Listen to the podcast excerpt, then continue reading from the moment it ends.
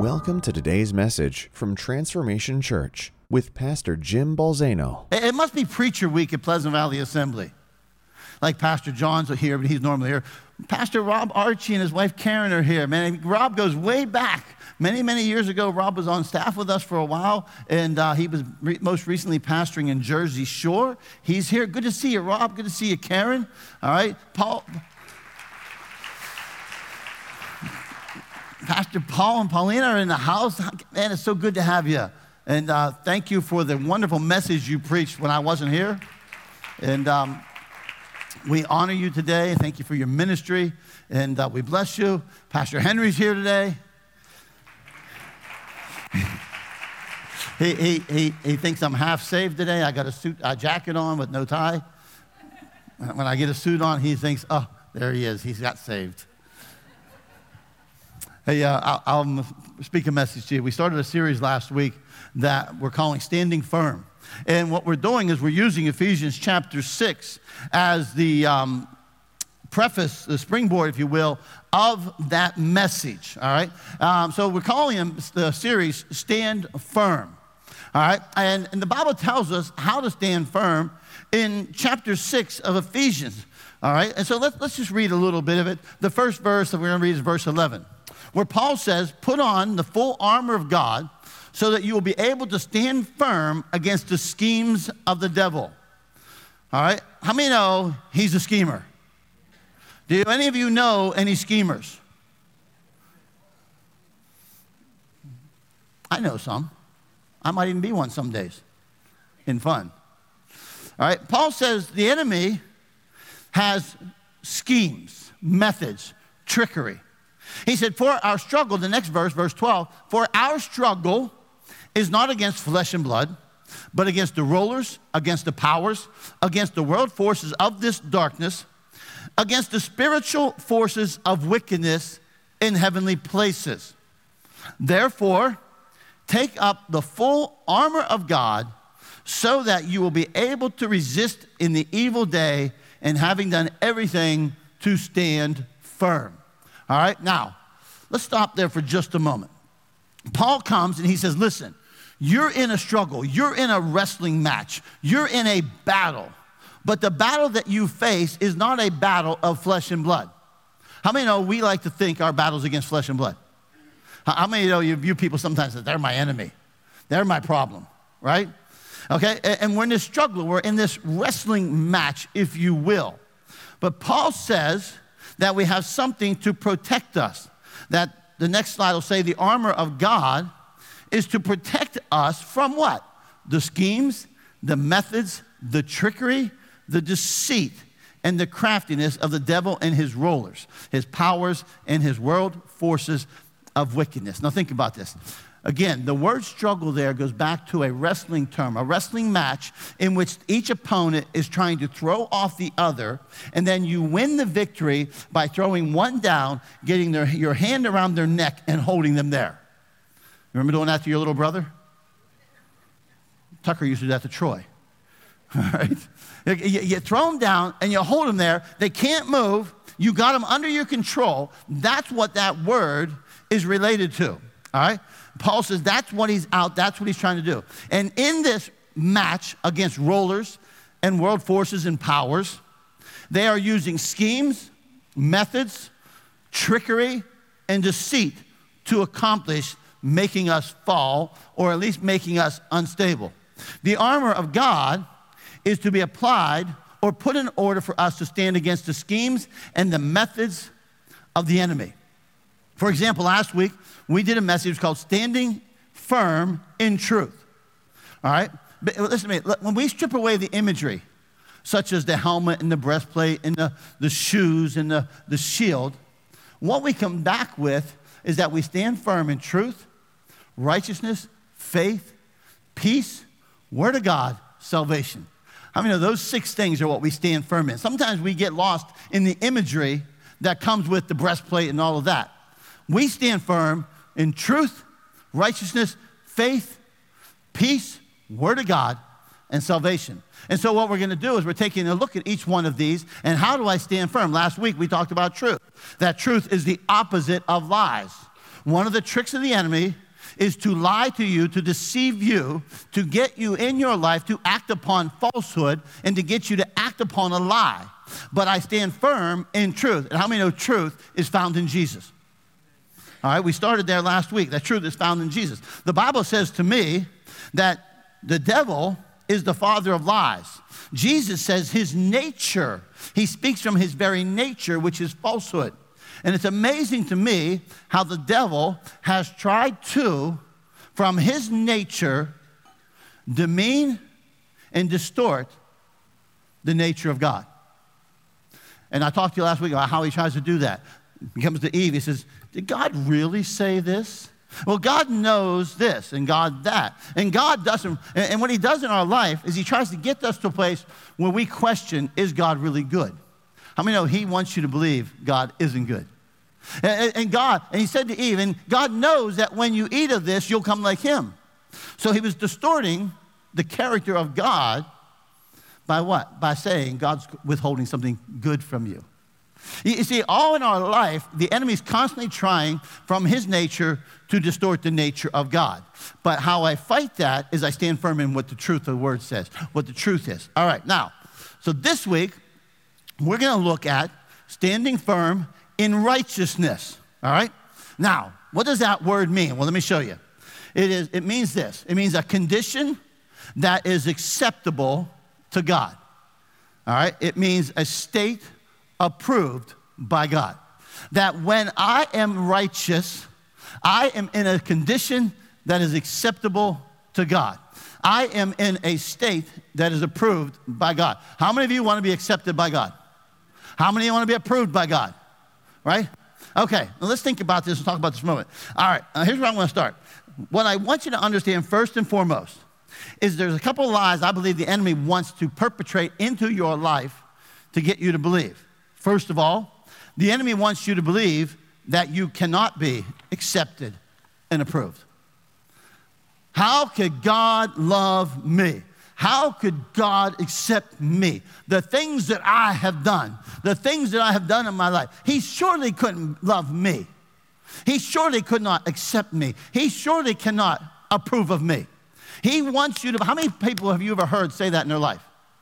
How could God love me? How can God accept me? How can God approve of me? How many know we're our own worst enemy? Aren't we? Okay? The devil wants you to believe that you can create your own path to being accepted and approved by God. Right? I'll, I'll, show you this a little bit later, but I'll talk about now. He wants you to believe that you can be, that if you are accepted and approved by God, that you can do that through creating your own path. How many know that's a falsehood? Right? There's another thing that he perpetrates that the devil wants you to believe that acceptance and approval by God is conditional to your behavior. Now, there are, we'll talk about later, there are and there is fruit of righteousness. Amen? There is behavior that is dictated by righteousness. But how many know this morning that I am not righteous because of what I do? How many know I'm not unrighteous simply because of what I do? In other words, here's what I want you to say. How many know you're, you, when you come to Jesus, when you come to God through faith in Jesus Christ, the Bible says you're a son. All right? So I become a son through faith in Jesus Christ. Now, how many of you parents are in the house? Right? How many have sons and daughters, right? And how many know that your sons and daughters were perfect? A little louder, mom? I thank you. I thought that amen should have been a little louder on her part, don't you think? And, and so you have children, they're yours, born into your family, and there are times in their life that they do things that are unacceptable, yes? That they do things that are disapproved of, right? Did she say amen louder? That there are times they do things you disapprove of, right? But let me ask you a question. Even though they have done things that are unacceptable and they do things that they are disapproved, did you stop viewing them as an acceptable and approved son? No. No, no, okay? Because the acceptance and the approval is based upon relationship that then should dictate some behavior. But let me tell you something. That you started loving your child the moment they were born into your life. Matter of fact, I would suggest you started loving that child in your womb, moms, right? Before they did right or wrong. You see, I, want us to get away from the yo yo life that many people live. Oh my gosh, I had a bad day this week. I hope I don't die today. If I die today, I'm in big trouble. Oh, I, I did this, I did that. We live in this yo yo where I'm in, out, in, out, in, out. We've got to stop living like that. We've got to stop living because how many know that's unstable? And that's what he would love to get you to a place where he can get you to doubt your acceptance by God and your approval by God through Jesus Christ so that he can put you in a place that lacks confidence so that you are in an unstable place in your life. Now, okay, so let's talk about this. I want to suggest to you this morning this. How many believe, I believe, that man was created righteous? Now, I know, what, okay, I know what the Bible says in terms of no, there's not one righteous. That's true. But that was after man sinned. I would suggest to you that in the garden, man was created by God in righteousness. He created Adam, gave him his image, made him in his likeness, gave him dominion, gave him a mandate, rule over the fish of the sea, the birds in the air, and over every living creature, worked the garden, right? In this, I would suggest to you that he was created in righteousness. Okay, how do I know that? Well, first of all, the, the definition means to be accepted and approved by God. So you're telling me that God created a man whom he wasn't going to accept and approve? Duh. How many know that would be dumb? Right? So we were created in righteousness. All right? But then what happened? You know the story. They sinned. Adam and Eve sinned. Let me go back to this. Let me just refresh this. When God created Adam, he was in a condition that was acceptable to him. God would fellowship him, come down in the cool of the evening. He was acceptable. When God created Adam, he was in a state that was, a, it was a state approved by God. He was an approved and accepted son. All right? Now, what happened? We know what happens. Here comes the devil. Here comes the serpent. How many know we get our first glimpse of a spiritual struggle in the garden? How many know we get our first glimpse of what Paul's talking about in the garden? The battle wasn't against flesh and blood. How many know the battle wasn't even against the serpent? How many know it was the serpent through whom the enemy worked? All right, and so now in the garden, we get a picture of this. Here's man, here's God's creation, created in righteousness with a righteous mandate upon their life. And now here comes an enemy that's trying now to throw him down, grab him by the neck so that he can overcome him. And how does he do it? He begins with, Did God really say? And then he says, And God's keeping something good from you, and God's really not good. And oh, by the way, God won't judge your sin. How many know that's a lie from the devil? God will judge our sin. And how many know God did judge our sin through Jesus Christ on Calvary? Okay, now, so man chooses and he falls in this spiritual battle against the enemy, eats from the tree that God tells him not to eat from. And at that point, sin took Adam from a righteous condition to an unrighteous condition. Amen? That's exactly what happened. Because listen to me for a minute. Why is that so?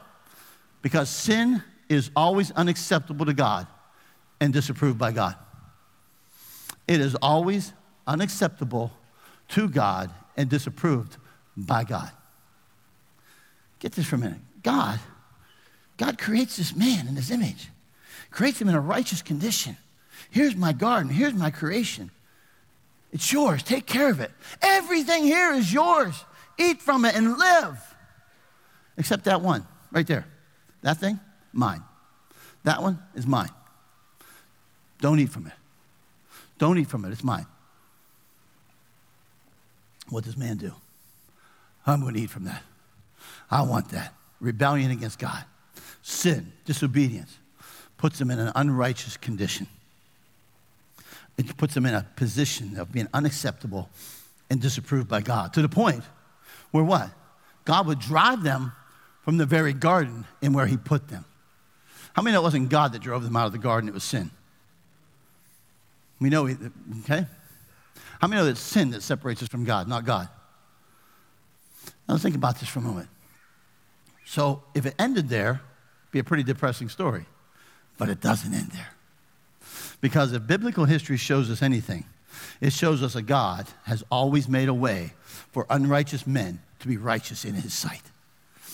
If you followed the Bible cover to cover, if you follow that Bible cover to cover, you're going to see the history of a righteous God who always, out of the desire of his heart, made a way and made a path for unrighteous men to be accepted and approved by a righteous God.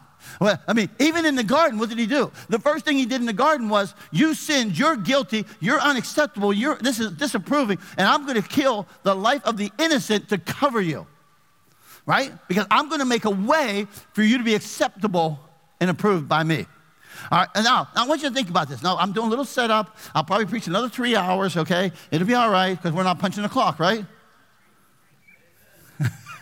I got two really weak ones over here, one strong amen over there, and the rest of the people saying, shut him up. All right? Now think about this. I, I go through the Old Testament and you will see how God did this. Now, how did he do this? Let me show it to you. Just give me a little couple minutes to set this up. In the Bible, we'll see three types of laws that God gave to man. God gave civil law, right? How he gave this civil law so that humanity would live in a civil fashion with each other, right? And then God gave another law that we'll call the moral law. What's the moral law? How many know it's the Ten Commandments? How many it's the law? The Ten Commandments, all right? Love your neighbor as yourself. How many know you did that well this week? Some of you are already thinking about, yeah, I wanted to kill him this week, all right? Love your neighbor as yourself. No, you should not covet anything that belongs to your neighbor, right? And all the moral law. And then there's the ceremonial law, which was, you find in Leviticus and parts of Numbers, where they what? They would kill the animals, take them into the temple. You'll see the tabernacle set up. And you see all these ways that there was this ceremonial law. Now, why was that so? Because listen to me. Because God gave a perfect, righteous, holy, moral law to his creation. But the problem was they could not keep it. Okay? Man's inability to keep the moral law of God caused him to give the ceremonial law so unrighteous man could be righteous in his sight. All right, think about this. Now, what's God? How many know God could have just wrote us off? I mean, even go back to go back to go back to Genesis chapter 6 for a moment. When God saw that the wickedness, the wickedness of man, it grieved his heart that he had even created us. How many know you're in a bad place when you're grieved you created something? You know, my mother's over there thinking, yeah, I remember I grieved, I created him. Right? And what does God do? God says, I'm going to wipe him out. I'm going to kill them all. And then he remembered Noah, had favor on Noah. Noah. And it was through Noah that he made a way for an unrighteous world to still pursue a path of righteousness. We can go on and on through that. So now there's this ceremonial law that God puts in place. And through this ceremonial law, there will be different times where they would commit, and there's different feasts and different seasons. And one of the ones that we talk a lot here is the Great Day of Atonement. On that great day of atonement, when God would have the high priest take the blood of that lamb and take it into the most holy place and apply it to the mercy seat. And the Shekinah glory of God would come down, and the high priest would come back out of that holy place, and the people's sin were atoned for for another year. How many know it was God made a way for unrighteous men to be considered accepted and approved for another year? You say, what does all that have to do with this? It has everything to do with this. Everything to do with it. Because look what the Bible tells me. Okay, so now there's all through this is this ceremonial law, which became a hindrance to many people in the time of Jesus. but we'll come back to that in a moment. Watch what Romans chapter 10, verse 4 says. For now, in Christ is the end of the law for righteousness. For in Christ is the end of the law for righteousness. How many, listen to me. The moral law of God did not end with Christ. Amen? But how many know the ceremonial law ended with Christ? I cannot practice the ceremonial law today because I don't need to kill a lamb and shed his blood because the lamb has already been killed and his blood's been already shed on Calvary's cross. Right? So the end of the law came with Christ. For the, Christ is the end of the law for righteousness to everyone who believes. All right? Now, here's the great thing I don't have to go through a ceremonial law to be accepted and approved by God. Do you know how happy that makes me? Do you know how happy it makes me that I don't have to kill an animal and take its blood somewhere? Just telling you. Do you know how happy it is that we don't have to set up an altar here and you got to bring all these animals and we're going to cut them up and we're going to burn them and we're going to blood them? Oh my goodness gracious. Talk about punching the clock. But listen to me. But it was the way in which God, for a season, until the fullness of time, would make a way for unrighteous men to be accepted and approved by Him. But now Christ, but now Christ became the end of the ceremonial law. The moral law still stands intact. And so now I stand firm because Jesus brought an end to the ceremonial law of God. It's amazing to me how many Christians I will meet that want to live with a foot in both worlds. They want to live with a foot in the New Testament and a foot in the Old Testament. They want to have a lot of grace over here, but they still want to do some works over here. Amen? They want to live here and they want to live there. No, no, Jesus ended that ceremonial law stuff. I stand firm because Jesus brought an end to the law. Why? Because Jesus fulfilled the law. How many know you're the end of the law when you fulfilled it? He says, I, I, He was the lamb that was slain. He was the high priest. He was the offering. It was His blood. There is nothing that he did not fulfill. Therefore, how many know I don't have to fulfill the ceremonial law? It's not my church attendance that makes me acceptable and approved by God. I come to church because I am accepted and approved by God. And I'm going to hang out and worship with the other accepted and approved sons and daughters of God. All right? Now, the enemy wants to get you to a place where you're trying to do a checklist, the ceremonial law stuff, where I can do a checklist. Let me, let me read it to you. Uh, let me read you something here. Uh, turn with me, grab your Bible. It's just coming to me. Luke chapter, I hope I'm right, 8.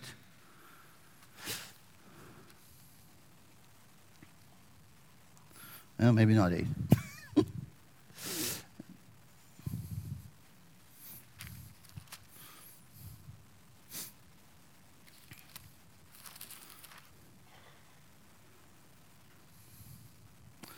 Let me sing for you while I'm looking for it. Here we go, chapter 18. I knew there was an 8 in it. How would you like to live with me? telling you, I'm like a hot mess. Now, let, let, me, let me read this to you. Chapter 18, verse 9. To some who were confident of their own righteousness. Have you ever met any people who are confident of their own righteousness? Like they know they are that in a bag of Cheetos. Like they, they're just all of that, right? To some who were confident of their own righteousness and looked down on everyone else, Jesus told this parable. Two men went up to the temple to pray. One a Pharisee and the other a tax collector. The Pharisee stood by himself and prayed. Listen, listen, listen to this prayer. God, I thank you I'm not like other people. Every time I read that, I just laugh. Now, I can imagine saying this Lord, I thank you I'm not like Pastor Jim. I got that. I thank you I'm not like other people, robbers and evildoers and adulterers, or even like this tax collectors who's in here with me. For I, because I fast twice a week, and, and I give a tenth of all I get. Hmm. Do you see where his confidence was? His confidence was in the work of his flesh. The confidence was in his identity as a Pharisee. His confidence, his self confidence, his self righteousness was in the works of the law. All right? And I was saying to you this morning that he, even though he was self confident in his self righteousness, how many know he was sadly mistaken? Because Jesus goes on and says, What? But the tax collector stood at a distance and would not even look up to heaven, but beat his breast and said, God, have mercy on me, a sinner. I tell you, rather this day that this man, rather than the other, went home justified before God. Because how many know it is when we come to a place of humility and brokenness before God that He can bring us to a place where He can accept us and approve of us as His sons. I don't come to my God and saying to you, here's my list of why you should accept me and approve me. I know I'm a wretched sinner. I know I'm a wretched sinner. I know I need mercy. I know I need grace. I know I have no righteousness of my own. I know I don't. And I'm going to stand firm, not because I've been able to keep the ceremonial law. I'm going to stand firm, not because of me, but rather because of Jesus, who's the end of the law, because he was the fulfillment of the law. Now, watch what happens. So, so, why does that, what is, how, do, how do I stand firm then? Like, how, how does that work in my life? Well, here's how it works. Let me give you a scripture that God made him who knew no sin to be sin on our behalf so that we might become what? The righteousness of God in him. Let me read it to you this way. So he made him who knew no sin to be sin on our behalf, so that we might become accepted and approved sons of God in Christ Jesus. You see, all of a sudden I'm looking at this and it's like, whoa, wait a minute. You mean that I'm righteous? Yeah, why? How? Because it was righteous Jesus who took the sin of unrighteous men so unrighteous men could become righteous. He took it upon himself. He took that sin. Do you know where your sin ended up? Your sin ended up on the shoulders of Jesus on Calvary.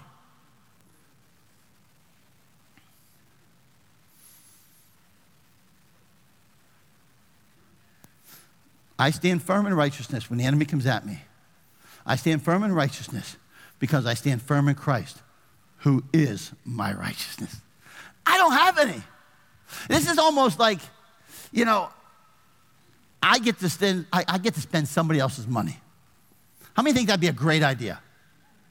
How, how many like to spend somebody else's money? How many of you would like to spend today? How many of you would like to spend Bill Gates' money? Come on. How many know if Bill Gates' fortune was afforded to you access anytime you wanted it, Anytime.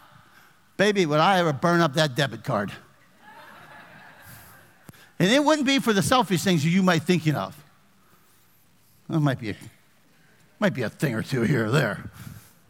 But I'd be just like, cha-ching, cha-ching. Oh, no, it's stick it in now, the chip. Right? Why? Because what he has is now what I have. And I only stand in that fortune because of him. Bible says that I am the righteousness of Christ. That his righteousness, ladies and gentlemen, his right, I stand firm, not of mine. I look at this enemy. He's coming at me. He's trying to bring, I mean, no, he tries to bring condemnation to you over your sin. And what do, what do you do? You look at him and say, Whoa, whoa, whoa, Jack. No, no, no, no, no. I'm not standing here firm in my thing. I'm standing here firm in his righteousness. I'm the righteousness of Christ in Christ Jesus. Yeah, yeah, listen to me. You're trying to give him a list of why you're righteous. Give him a name, not a list. Give him a name, not a list. The next time he's coming at you, give him a name Jesus. Jesus. Let me know it's the one thing that'll shut them up. Let me hurry on. People say, please do. The devil wants you to believe there is a path to acceptance and approval of God that excludes Christ. And there's not. There's a world lie being perpetrated that there's more than one way to heaven. There's not. There's more than one way to God. There's not. There's a lie being perpetrated throughout our country and the world that excludes Jesus. Do you know, we've talked about this before, do you know the name of God doesn't really offend a lot of people? But boy, Jesus can offend some people the stumbling stone, the stumbling block, the rock of offense. I may know that the Pharisees were not offended by God, but they sure were offended by Jesus. I would suggest to you today that there's even a religious crowd today that is not offended by God, but they are offended by Jesus. He wants you to believe that there is a pathway to God that excludes Christ. Why? Because if he can get you to believe that, you'll never get to God. If he can get you to believe that, you'll never get to God. The moment I stand in my own righteousness, I am standing outside of Christ's righteousness. I cannot stand in my own righteousness and stand in his righteousness at the same time. I just can't. I have to stand in his, all right? Any righteousness that isn't Christ isn't righteousness. It isn't, if it isn't Christ, it's not righteousness. Now, how do I become that? How do I become accepted? How do I get this righteousness in my life? Well, the Bible's really clear. How many know it's really simple? How many know it's just like having one of those big fat easy buttons that you see on the Staples commercials? It's easy. It is not hard to step into the righteousness of God in Christ Jesus. You say, why, why isn't it? Because here's what the Bible simply tells me that if I confess with my mouth Jesus is Lord, and I believe in my heart that God raised him from the dead, I will be saved. For with the heart a person believes, resulting in what? Righteousness. And with the mouth he confesses, which is resulting in salvation. The Jews, the Jewish people in Romans that Paul was talking about, were trying to pursue a righteousness on their own, the Bible says, excluding Christ.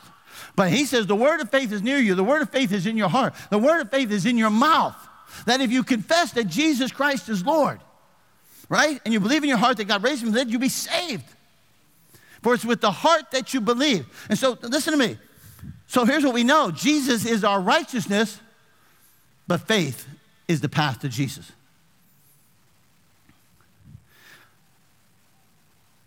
You cannot come to him without faith. You must believe what the scripture says. You got to believe. How many know it's not even a mental assent? Right?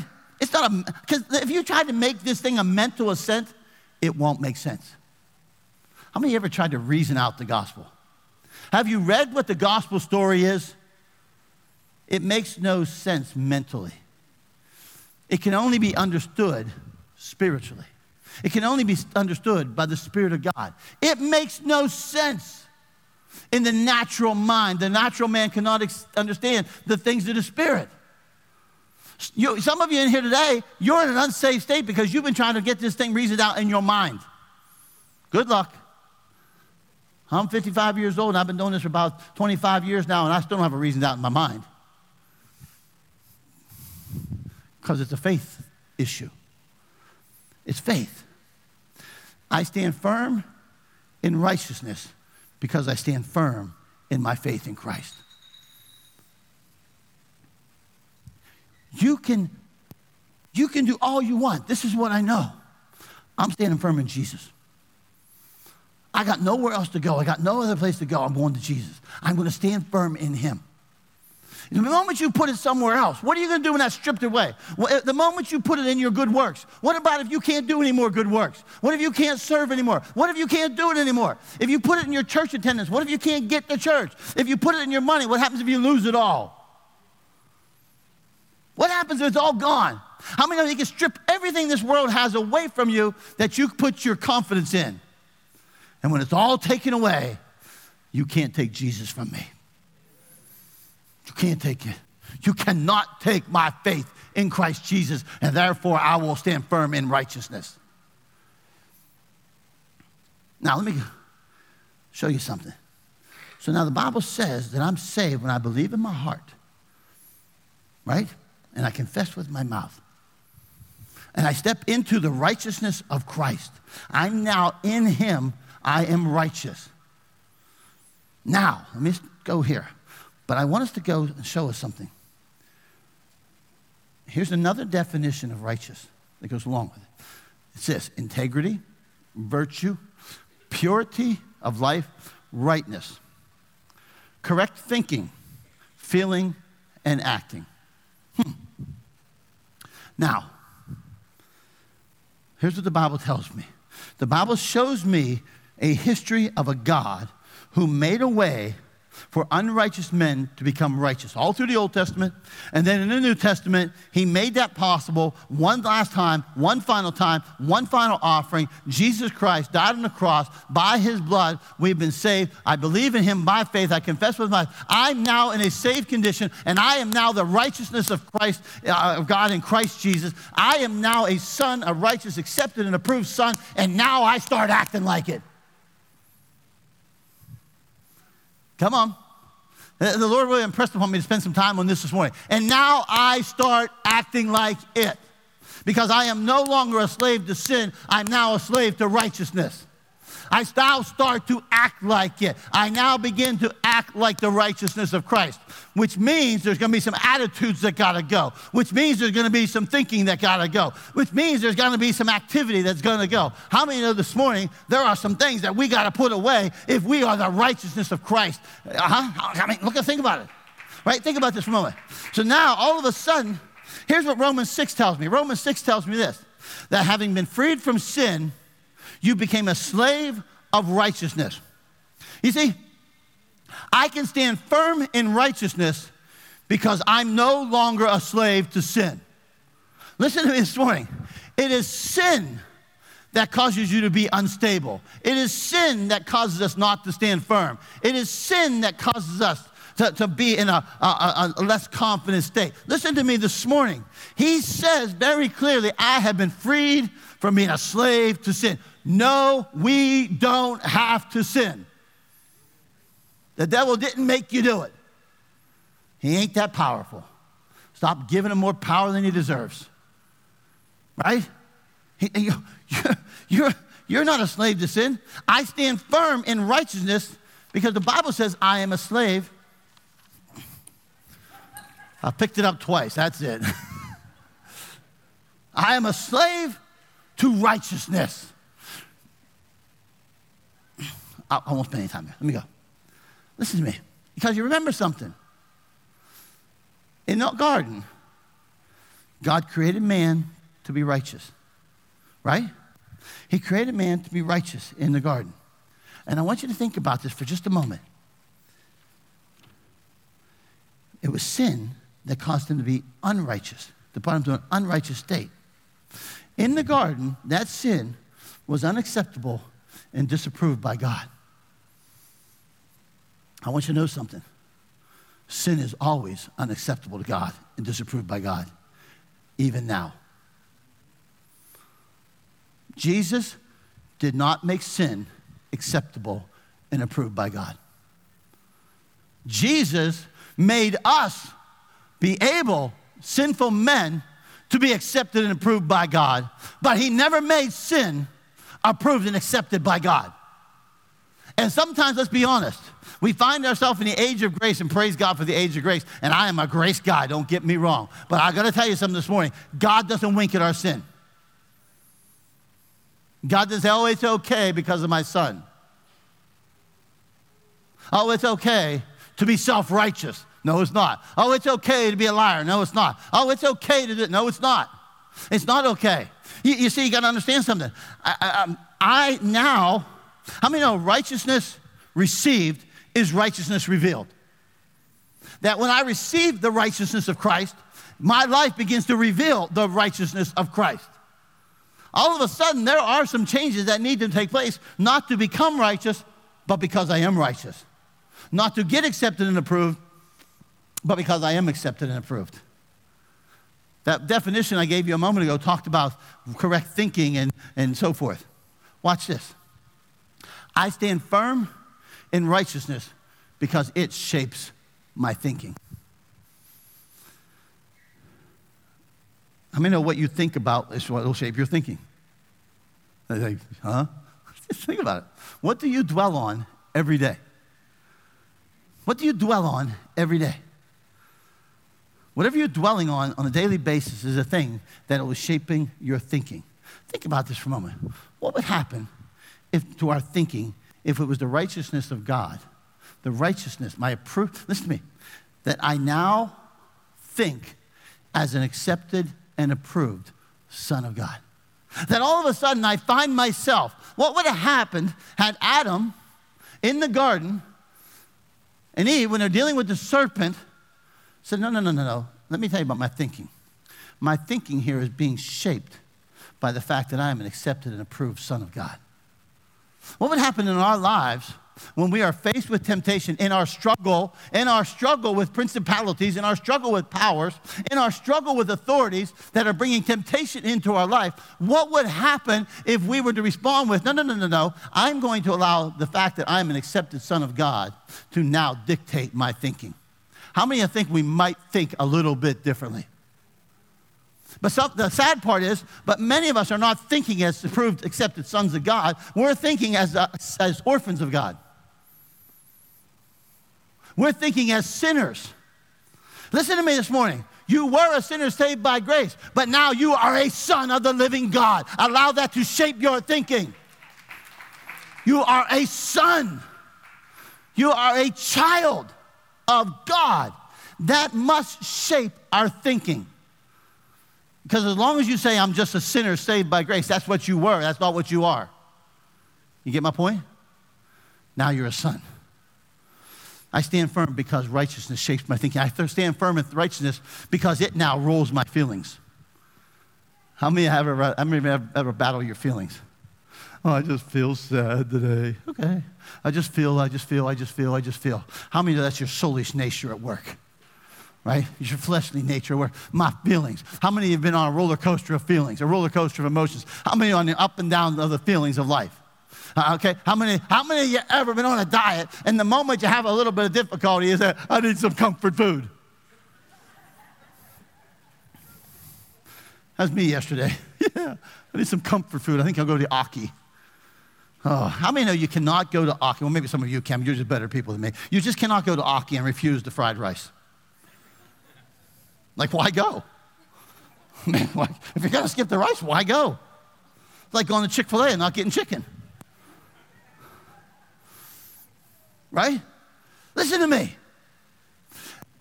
Your feelings have got to be ruled by righteousness. That my feelings are not going to be the thing that dominates and rules my life any longer. That righteousness is, because the enemy is out to waylay you through your feelings. I stand in righteousness. I stand firm in righteousness because it defines my actions. Right? My actions are not to become righteous, but because I became righteous through Christ.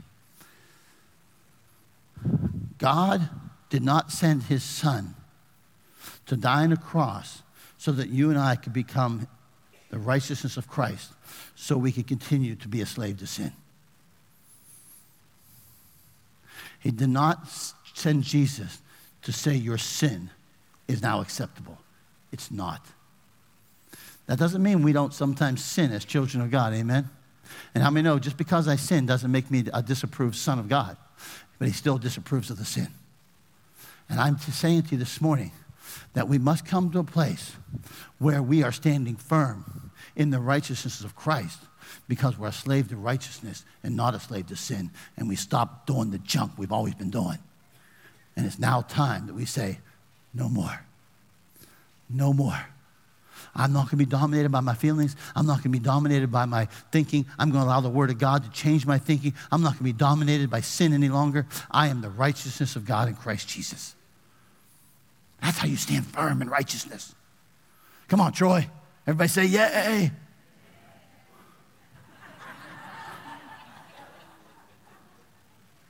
If I had that hose right now that Gilbert has, y'all would get hosed. Like, I'd just be like this. And yes, yes, I want you to know there would be some water that fell upon the righteous and the unrighteous. Church, listen to me this morning.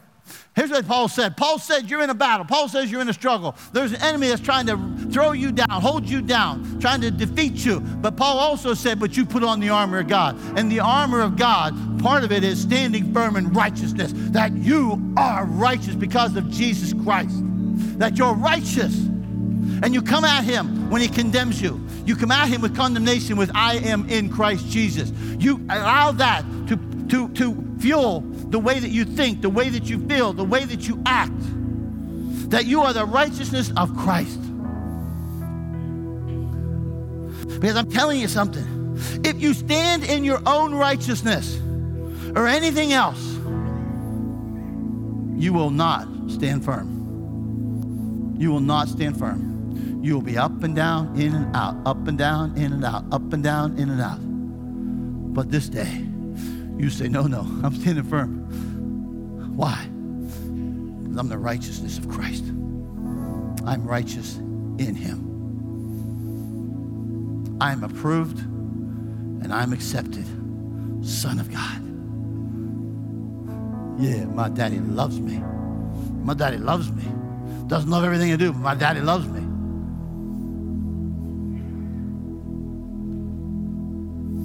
Father, this morning, doing some teaching on the armor. We must understand we are in a struggle. We must understand it is a spiritual battle. We must understand there are forces that work against us. But while we understand that, we also understand that you have designed us to stand firm. You didn't design us to fail and the fall. You designed us to stand firm. And we stand firm by truth, and we stand firm in your righteousness. I got no righteousness to offer. All of my righteousness is as filthy rags. Thank you for Jesus. Thank you for your son. Thank you that you've always, out of your heart, made a way for unrighteous men to be accepted and approved by you. But let us understand that Jesus is now the way to being accepted and approved by you.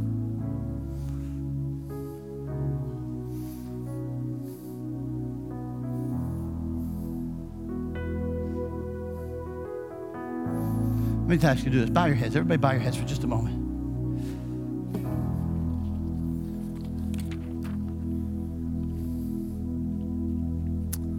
I just want to open up an invitation real quick to maybe some of you here, you've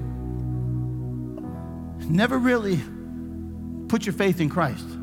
You've tried to put your faith in things and stuff and people and attendance and works and all kinds of stuff.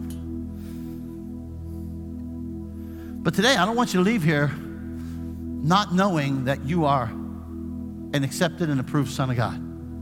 And the pathway to that is coming through Jesus. And it's simply, the Bible outlines that you would confess that Jesus is Lord. That you would believe in your heart that Christ, that God raised him from the dead. That's what it says. The Bible says you'll be saved.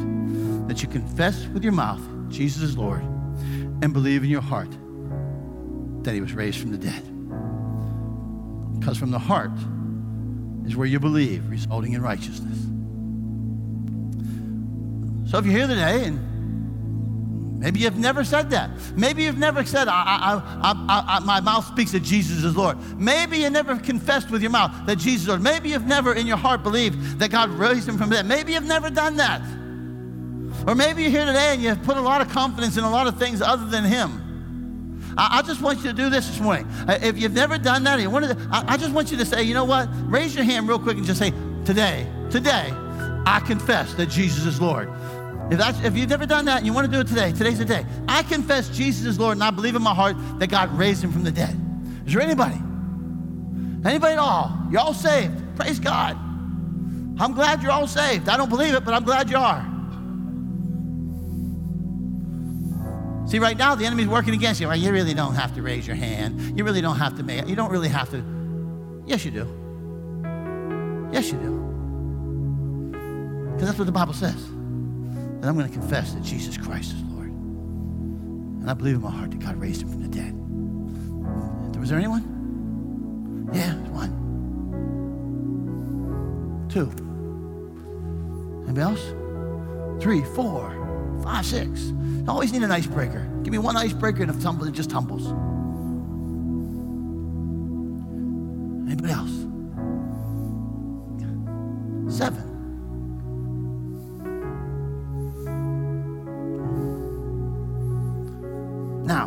I'm not going to make you come up front, I promise you. I want to ask you to hold your hands up. Just hold your hands up. I want to do one thing. Keep everybody else, yeah, keep your eyes closed for a moment. But I do want some people right now to gather around those with their hands up. George, right behind you is a gentleman.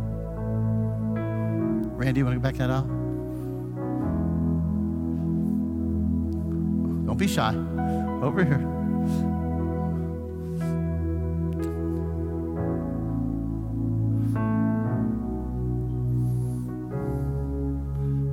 Back there holding the baby. Jerry Knott. Oh, you got? You got? Back with them guys, Jerry.